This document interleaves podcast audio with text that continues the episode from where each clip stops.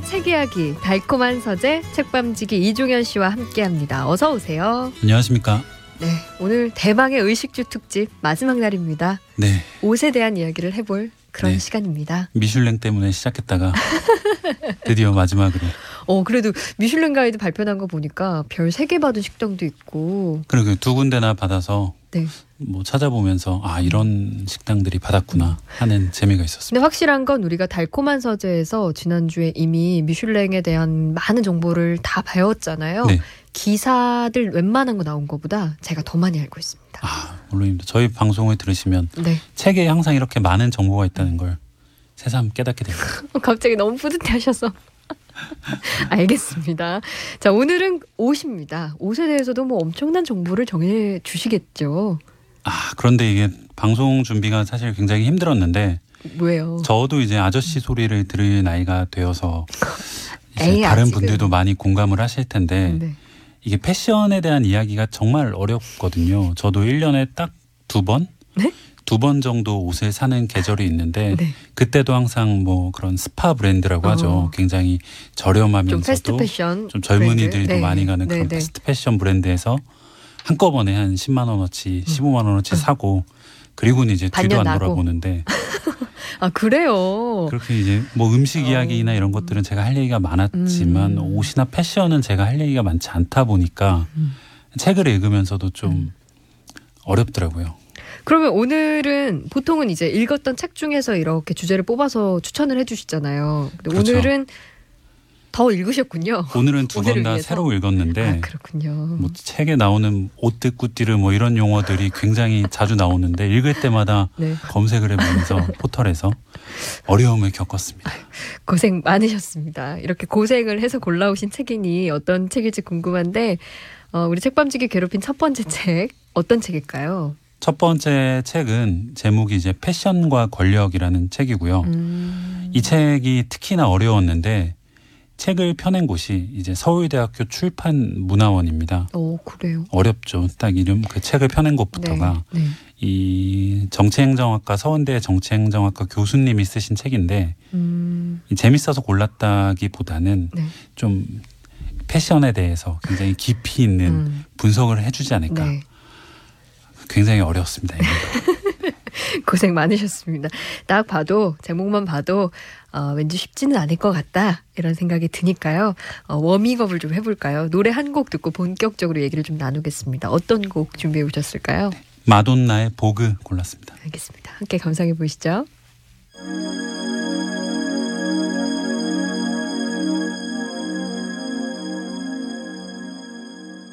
악마는 프라다를 입는다의 수록곡이었던 마돈나의 보그 들었습니다. 오늘 달콤한 소재 옷 이야기하고 있습니다. 영 어려운 주제입니다. 네. 네, 아무래도 이 정치학 교수가 쓴 패션에 대한 책이니까요. 네, 그러니까 패션을 정치학적인 관점에서 접근을 했다고 이해하시면 되는데 사실 음. 그런 말도 있죠. 패션이 곧 권력이다라는 말도 있는데 네. 정말로 그 말이 맞다는 걸 요즘 저희가 잘 깨닫고 있잖아요. 음. 이제 최모 씨가 의상실을 관리했다는 그렇죠. 이야기도 들리고 그게 굉장히 좀 어떤 의미심장한 네. 이야기이기도 하고요. 그래서 이제 패션이 정치학적으로 혹은 권력에 어떤 식으로 음. 작용을 하는지 이런 거에 조명한 책이라고 보시면 됩니다. 뭔가 어렵긴 하지만 아주 흥미로운 주제인 것 같은데요. 조금 더 뭐 쉽게 이 패션은 권력이다 이걸 이해할 만한 좀 사례가 있을까요? 굉장히 좀 어렵게 느껴지지만 사실은 가까이 접근을 해보면 우리가 이미 다 알고 있는 이야기들이 굉장히 많은데요. 제일 먼저 재밌었던 이야기가 이제 미니스커트에 대한 설명이 나오는 부분이 있거든요. 네. 이게 미니스커트가 사실 등장한 지가 얼마 안 됩니다. 음. 1960년대 정도부터 이제 세계적으로 유행을 끌기 시작했다고 하는데 네. 이 1960년대라는 게 전 세계적으로 보면 저항 운동이 활발하던 때였잖아요. 음. 네. 이런 기성 세대에 대한 억압이 이 젊은 세대가 미니스커트라는 패션으로 그걸 또 아, 분출했다는 설명인 네. 거죠. 그렇군요. 우리나라에서도 그 시기에 보면은 여자들은 미니스커트를 입고 남자들은 반대로 머리를 굉장히 장발. 길게 네, 길렀죠. 맞아요. 그러면서 이제 굉장히 독재 정권에 저항했었는데 이런 또- 식으로 이제 패션이 음. 정치와 뗄래야 뗄 수 없는 관계다. 어, 근데 또 한편 또 이렇게 미니스커트 입은 사람들 이렇게 경찰이 줄자 들고 막 단속하는 그런 뭐랄까요 공권력의 단속도 그렇죠. 있었잖아요. 이게 무릎이 몇 센티미터 이런 식으로 음. 단속을 계속하고 있었는데 이런 거에 대해서 이 책이 설명을 하는 게 굉장히 재밌거든요. 예컨대 이런 식인데 그 당시 상황을 음. 설명을 합니다. 이 기르지 말라는 것은 기르고 길게 입고 다니라고 하는 것은 오히려 짧게 입음으로써 당국의 비위를 거스리는 일에 재미이자 도발을 느꼈다. 이런 게 음. 굉장히 매력적인 일탈이었다. 이런 식으로 설명을 합니다. 그 뭔가 하나의 유행이면서도 그러니까 하지 말라고 하는 걸 하는 반발하는 자세 같은 건가요? 그렇죠. 어. 기르지 말라는 것. 어. 머리는 기르지 말라고 하는데 오히려 남자들이 기르고 기르고. 다니고 이제 여자들한테 이제 스커트는 좀 짧게 음, 하지 말아라 음. 무릎이 몇 센티미터 이상 계속 하지 말아라 이런 식으로 하는데 오히려 미니 스커트가 유행하고 오 좋아 더 짧게 그렇게 되는 거죠. 당시 생각해 보면은 저는 이제 음. 그 시대를 살진 않았지만 1960년대나 70년대 굉장히 한국 사회 분위기가 깝깝했잖아요. 네. 음. 또뭐 경제 발전을 위해서 사회 전체가 단결해야 된다. 음, 어떤 획일적인 기준을 제시하고 음. 모두가 따라가야 되는 그런 분위기였는데 젊은이들은 그런 거에 저항을 했다는 거죠. 그런데 음. 그런 거에 대한 저항이 무슨 데모나 시위 같은 음, 것도 음, 있었지만 이런 패션에서도 음. 나타났다는 거죠. 재밌네요. 어렵게 읽으셨다는데 이렇게 말로 풀어주니까 아주 이게 편안합니다. 굉장히 어렵게 설명이 되거든요. 저- 제가 굉장히 네. 지금 쉽고 간단하게 어, 아주 요약해서 좋아요. 설명을 드리는 거고 어, 아주 마음에 듭니다. 제가 지금 설명드린 부분이 거의 페이지 수로 보면 한 80페이지에 걸쳐서 아, 나오는데 정말요. 굉장히 어려웠습니다. 야, 여러분 이거 정말 이득 아닙니까? 80페이지를 지금 한 뭐 1, 2분 내외로 호로록 그냥 저희는 마셨습니다. 자, 또 다른 재밌는 이야기 한 80페이지 정도 되는 거 없을까요? 음, 저번 주에 음. 이제 레스토랑의 시대가 열린 배경에 프랑스 혁명이 있었다. 어, 설명해 주셨죠. 그런 게 있었는데 패션에서도 프랑스 혁명이 음. 굉장히 중요한 이 기점으로 등장을 합니다. 음, 뭐 그만큼 유럽이나 서양 문화에서 프랑스 혁명이 중요하다는 이야기일 텐데 음, 이걸 보면 이제 프랑스 혁명 이전에는 멋진 네. 옷을 가지는 게 이 왕족이나 귀족들만의 전유물이었다라는 네. 설명을 하잖아요. 워낙 이제 옷이 귀하고 비싸다 보니까 평민들은 잘 차려입질 않은 거죠. 그렇겠죠. 그냥 음. 어디서 구해서 음, 자기들끼리 해 입고 이런 식이었는데 이 프랑스 혁명을 전후로 해서 일반인들 평민들에게도 굉장히 편하게 입을 수 음. 있는 옷을 보급이 되기 시작합니다. 음, 이게 아, 단순히 이제 프랑스 혁명만 있는 게 아니라 산업 네네네. 혁명도 영향을 미치는데 산업 혁명이 등장하면서 뭐 대량 생산이 아. 가능해진다 이런 얘기들이 있잖아요. 네. 그런데 이제 평민 중에서 옷을 사 입을 수 있는 경제력을 갖춘 음, 사람도 등장을 하고 거기다가 이제 그런 사람들이 옷을 사 입는데 더 이상 왕족이나 귀족들이 뭐라고 할 수 없게 된 거죠. 음, 돈만 있으면은 누구든지 사 입을 수 내가 있는. 입을 수 있는 음. 옷이 등장. 뭐 얼마든지 옷을 사 입을 수 있는 시대가 네. 된 거죠. 어, 멋진데요. 그이 음. 책에 보면은 이런 설명이 나옵니다. 혁명 전에는 이 옷이라는 게 복식이라는 게 프랑스에서는 신분의 높낮이를 나타내는 그런 기준이었다. 그런데 그래서 이제 그 법도 있, 법도 있었다고요. 귀족이나 말라고요? 왕족만 입을 수 있는 옷이 있고 어. 평민만 입을 수 있는 옷이 있고 그런 게 어. 정해져 있었는데 이제 프랑스 혁명이 그 기준을 깬 거죠. 어. 그러면서 이제 기성복이라는 게 네. 등장을 해서 모두가 편하게 사 입을 수 있는 옷. 귀족이나 평민이나 똑같은 옷을 입게 되는 거죠. 똑같이 음. 상점에 가서 옷을 사서.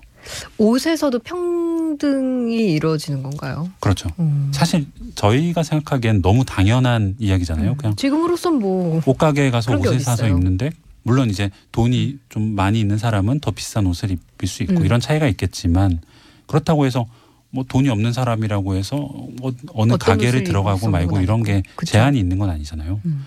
그런데 이 프랑스 혁명 이전에는 그런 게 정말 음. 불가능했다는 거죠. 음. 저 이렇게 예를 들어주시니까 한 이것도 한 80페이지 됐을 것 같은데.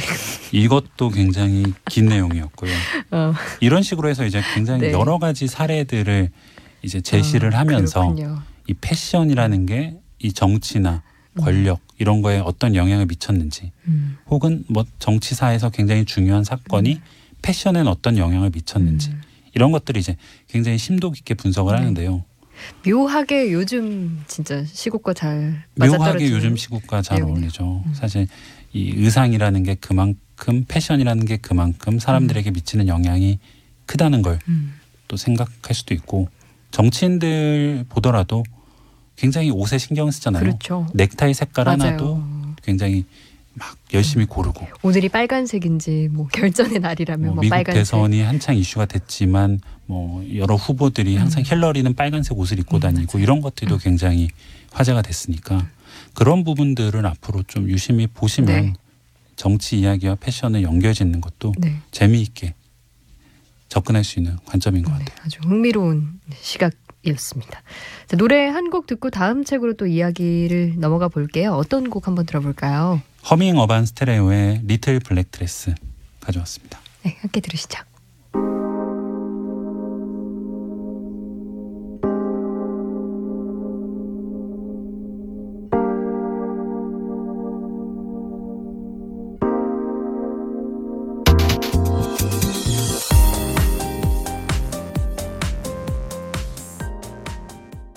레오의 Little Black Dress 함께 들으셨습니다. 책밤지기 이종현 씨와 함께 달콤한 서재. 오늘은 우리가 매일 입는 옷, 패션에 대한 이야기 나눠보고 있습니다. 두 번째 책은 어떤 책일까요? 두 번째로 소개해드릴 책은 팬티 인문학이라는 책인데요. 제목이 굉장히 자극적이죠. 두 단어가 좀 어울리지가 않는데요. 네, 이게 일본의 네. 에세이스트인 요네하라 마리 씨가 쓴 책인데 네. 이분이 원래 굉장히 이렇게 안 어울릴 법한 두 개의 주제를 어. 엮어서 하는 걸로 유명한 분이거든요. 어, 그렇군요. 일단 제목이 굉장히 강합니다. 강하죠. 음. 사실 근데 또 생각해 보면은 뭐 속옷이라는 게 우리가 매일 입는 거잖아요. 음. 그런데도 불구하고 뭔가 매일 입고 있음에도 불구하고 터부시하는 경향이 음. 좀 있죠. 입 밖에 잘 꺼내지 않고 그렇죠. 굉장히 좀, 좀 멀리 하려고 하고 마치 음. 이야기하지 않으려고 하는데 그런 속옷에 대한 이야기를 굉장히 재미있게 풀어낸 책이어서 네. 한번 소개하려고 가져왔습니다. 일단 뭐 제목부터 보자마자 딱 꺼내들게끔 할 것 같다는 생각이 드는데 어떤 부분이 우리 책밤지기의 마음을 막 확 끌었을까요? 여- 여러 가지 포인트가 있는데요. 음. 그 중에서도 먼저 가장 재밌었던 거는 이 책을 쓴 저자가 일본인인데 음. 그럼에도 불구하고 어린 시절을 체코에서 났다고 해요. 음, 체코에서 네. 이제 학생 생활을 한 거죠. 네. 그래서 이제 아시아인의 시각에서 음. 이 구소련 음. 시절에 그 체코 동유럽에서 생활하면서 네. 굉장히 많은 그 문화적인 충격이나 차이를 느꼈을 거 아니에요. 음. 그런 것들이 이 책에 많이 담겨져 있거든요. 네. 예를 들면은 이 소련에서는 이제 뭐 러시아지만 2차 세계 대전이 끝날 때까지 팬티를 생산한 적이 없, 없다고 합니다. 그럼 안 입었나요? 나라에서? 공 팬티라는 게 이제 그 공산품으로서 만든 적이 없는 거죠. 공장에서 그러면은 뭐 직접 만드나요? 모두 직접 만들었다고 합니다.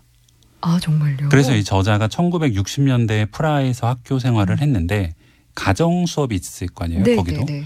가정 수업을 할 때 저희가 보통 이제 뭐 가정 수업에서 배우는 걸 생각하면은 음. 앞치마를 만든다든지 네, 뭐 주머니 이런 거 주머니 만들고. 이런 거 만들잖아요. 네. 이 프라하의 학교에서 가정 수업 시간에 제일 먼저 배운 게 팬티 만들기.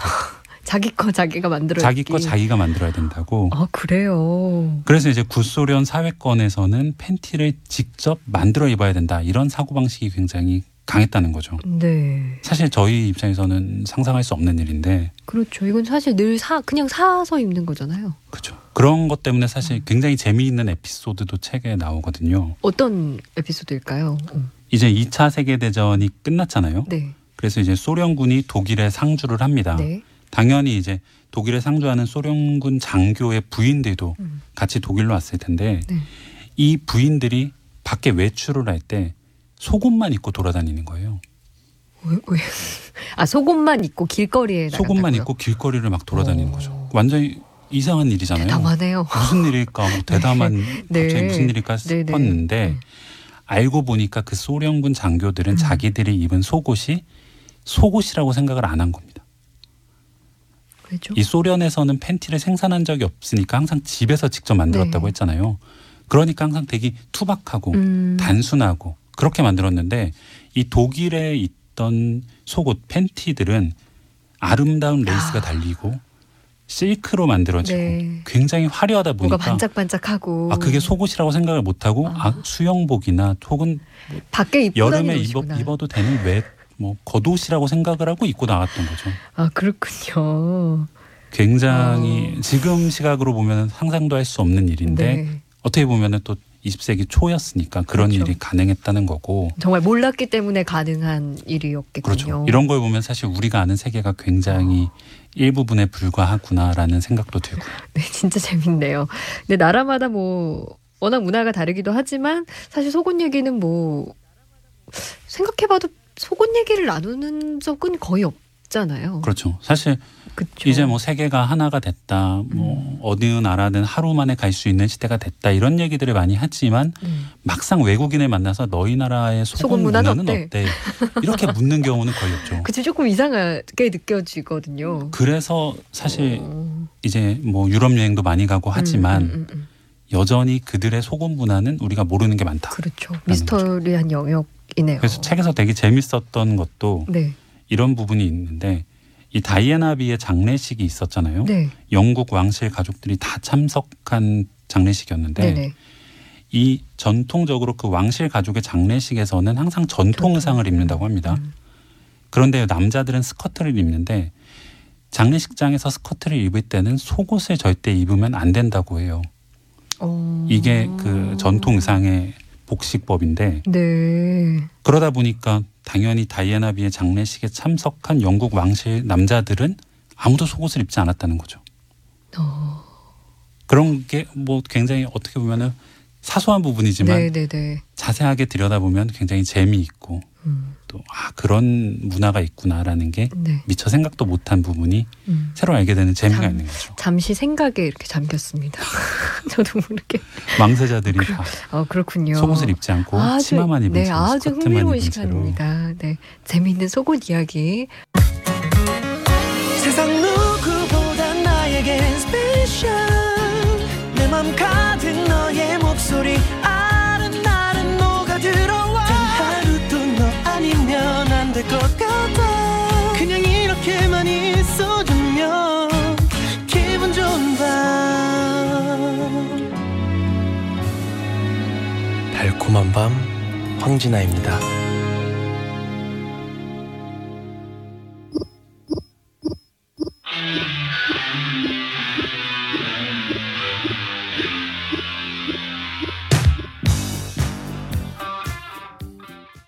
데이비 보이의 패션 들었습니다. 오늘 어, 책밤지기, 달밤지기 이종현 씨와 함께 팬티 인문학이라는 책을 아주 흥미롭게 만나보고 있습니다. 사실 우리가 뭐 매일 입는 건데 어, 이것에 대한 문화에 대해서는 한 번도 생각해 보지 않은 것 같아요. 저는 개인적으로. 그렇죠. 음, 팬티 그러니까 속옷이라는 게 음. 굉장히 좀 내밀한 부분이니까 네. 그 저자가 이제 속옷에 대해서 정의를 내리는데요. 이렇게 얘기를 합니다. 음. 이 속옷이라는 거는 음. 사회와 개인, 집단과 개인, 개인과 개인 사이를 분리하는 최후의 물리적 장벽이다. 그렇기 때문에 이 장벽을 만져보면은 우리가 이제 음. 어떤 경계선이 있는지 확인할 수 있는 것처럼 음. 속옷만 속옷에 대한 문화만 보더라도 굉장히 우리 사회가 우리 세계가 음. 얼마나 다양한지 네. 문화가 얼마나 다양한지를 깨달을 수 있는 거죠. 음. 최후의 물리적 장벽이다. 그런 표현이 굉장히 재밌죠. 사실 네. 속옷은 그렇죠. 최후의 어떤 그런 물리적인. 물리적인 장벽이니까 그렇죠. 엄마가 아이를 바깥에 이렇게 내쫓더라도 말 잘 들을 거야 하고 내쫓더라도 팬티만은 네, 입혀서 입혀서 내쫓죠. 내보내잖아요.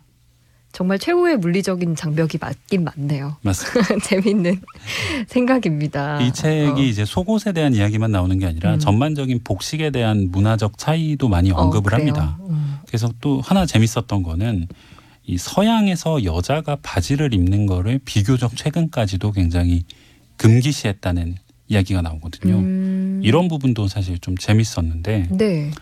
이 저자가 프라하에서 학교를 나왔다고 했잖아요. 네. 1960년대에. 네. 그때 이제 몽골에서 같이 온 친구가 있었다고 해요. 근데 이 몽골에서 온 친구가 어느 날 학교에 바지를 입고 온 거죠. 네. 그랬더니 학교에 난리가 났다고 합니다. 학교에서. 왜요? 교감 선생이 갑자기 뛰쳐나와가지고 그렇게 불결한 옷을 입고 학교에 수업을 들으러 오면 어떡하냐. 오. 오. 그러니까 정규 수업 시간에 여학생이 바지를 입는 건 비상식적인 일이다라면서 그 몽골 학생을 내쫓았다고 해요. 어, 너무 이상한 일인데요. 그래서 어. 이 일본인 저자도 음. 아니 왜 뭐가 문제예요? 바지를 여자가 바지를 입고 수업에 들어오는 게 뭐가 문제야? 네. 그래서 주변의 친구들한테 유럽 친구들한테 얘기를 했대요. 그 이야기를. 그랬더니 음. 그 유럽 친구들이 오히려 놀라면서 음. 아니 일본에서는 여자 아이들이 학교에 바지를 입고 가? 정말 그런 아, 일이 있어? 이러면서 오히려 되물어요? 유럽의 음. 그 친구들이 놀랐다고 합니다. 물론 뭐 우리도 옛날을 생각해 보면 사실 뭐 여자는 치마를 입어야 되고 남자는 바지를 입고 뭐 이런 복식 문화가 있긴 했었지만 이상하네요. 그런 게 이제 유럽에서는 굉장히 여기서. 오랫동안 전통 전통처럼 내려온 거죠. 음, 여기도 그래서 음, 이게 굉장히 또 재미있는 이야기인데 음. 잔다르크가 프랑스를 구하고도 마녀로 몰려서 화형을 당했잖아요. 네. 그래서 이제 잔다르크가 죽기 전에 교회에서 이제 잔다르크한테 굉장히 여러 가지 마녀라고 해서 죄목을 음. 붙이는데 네, 네. 이 교회에서 잔다르크에게 붙인 죄목 중에 하나가 바지를 입었다. 또 있었다고요. 바지를 입었기 때문에 잔다르크가 마녀다. 야. 또 이제 지금으로서는 사실 뭐 전혀 이해가 안 가는 부분이 이해가 전혀 안 네, 가죠, 네, 사실. 네. 근데 이런 게 유럽에서 음. 굉장히 뿌리 깊은 문화처럼 전통처럼 이어져 음. 오면서 20세기 중반까지도 그게 굉장히 강력하게 작용을 했다는 거고 음, 뭐 마리 앙투아네트가 프랑스 혁명 때 죽었는데 네. 그 전에 바지를 입고 공식 석상에 나왔다가 음, 파리 시민들에게 돌팔매질을 당해서 죽을 뻔한 일화도 있고요. 그렇군요. 그만큼 이제 바지라는 게 네. 여자들에게는 네네. 일반적인 의복이 아니었고 네. 유럽에서는 굉장히 문화적으로 거부감이 있는 복장이었다는 거죠. 근데 뭐 몽골이나 일본이나 뭐 바지가 일반적이었다고 하는데 이거를 뭐 동서양의 문화의 차이로 봐야 되는 걸까요? 그런 설명을 합니다. 저자가 이제 바지의 기원을 자기 나름대로 좀 음. 추, 추측을 해 보는데 음. 이게 중앙아시아의 유목 사회까지 거슬러 음. 올라가거든요. 네. 그러니까 유목민들은 말을 타고 다니다 보니까 어쩔 수 없이 바지를 아, 입는 문화가 발달을 네. 한 거죠. 그리고 이제 바지가 단순히 남자들만 입는 그런 패션이나 복장이 아니라 유목민들에게는 남자 여자를 떠나서 말을 타는 사람들은 항상 바지를 입는 문화가 음. 있었던 거고. 그러니까 말을 타는 사람은 바지를 입고 네. 앞에서 이제 몽골에서 온 여학생이 바지를 입고 학교에 갔던 너무 것처럼 당연한 거고. 그 음. 초원지대의 유목민들에게는 바지를 입는 게 네. 너무 당연했던 거죠. 네. 그런데 이제 유럽 사람들에게는 바지에 대한 어떤 굉장히 거부감 같은 게 있었던 것 같아요. 네. 생각해 보면은 이제 유목민들이 유럽을 거의 멸망시킬 음. 뻔했잖아요. 그런 걸 생각해 보면 이제 말 탄 사람들, 음. 바지를 입은 사람들에 대한 어떤 심리적인 음. 거부감이 있는 게 아닌가라는 네. 게 이제 저자의 추측이고 저도 읽으면서 꽤 음. 머리를 끄덕끄덕했던 지점이었습니다. 아주 뭐랄까요 새로운 안 해본 생각들을 하게 하고 또 새로운 시각을 가지게 하는 그런 책을 소개해 주신 게 아닐까 이런 생각이 또 드네요 오늘. 그렇습니다. 이게 네. 속옷이라는 게 사실 저희가 매일 입는 굉장히 익숙한 옷이지만 막상 속옷에 대해서 음. 진지하게 고민해 보지 않기도 하고 네. 거기다가 이 저자가 끌어온 게 동서양의 문화 차이라는 지점도 있기 때문에 음. 여러 가지 면에서 생각할 거리가 많은 책입니다. 네, 아주 매력적인 책 오늘도 소개를 해 주셨습니다. 자, 마지막 노래를 어떤 곡을 들어볼까요? 마지막 노래는 좀 편한 마음으로 들을 수 있게 네. 이한철의 옷장 정리로 골랐습니다. 네, 이제 옷을 볼 때 좀 다른 생각이 들 것 같습니다. 오늘도 재미있는 책 이야기 고맙습니다. 지금까지 달콤한 서재 책밤지기 이종현 씨였고요. 이한철의 옷장 정리 들으시면서 저는 2부에서 뵐게요. 고맙습니다. 감사합니다.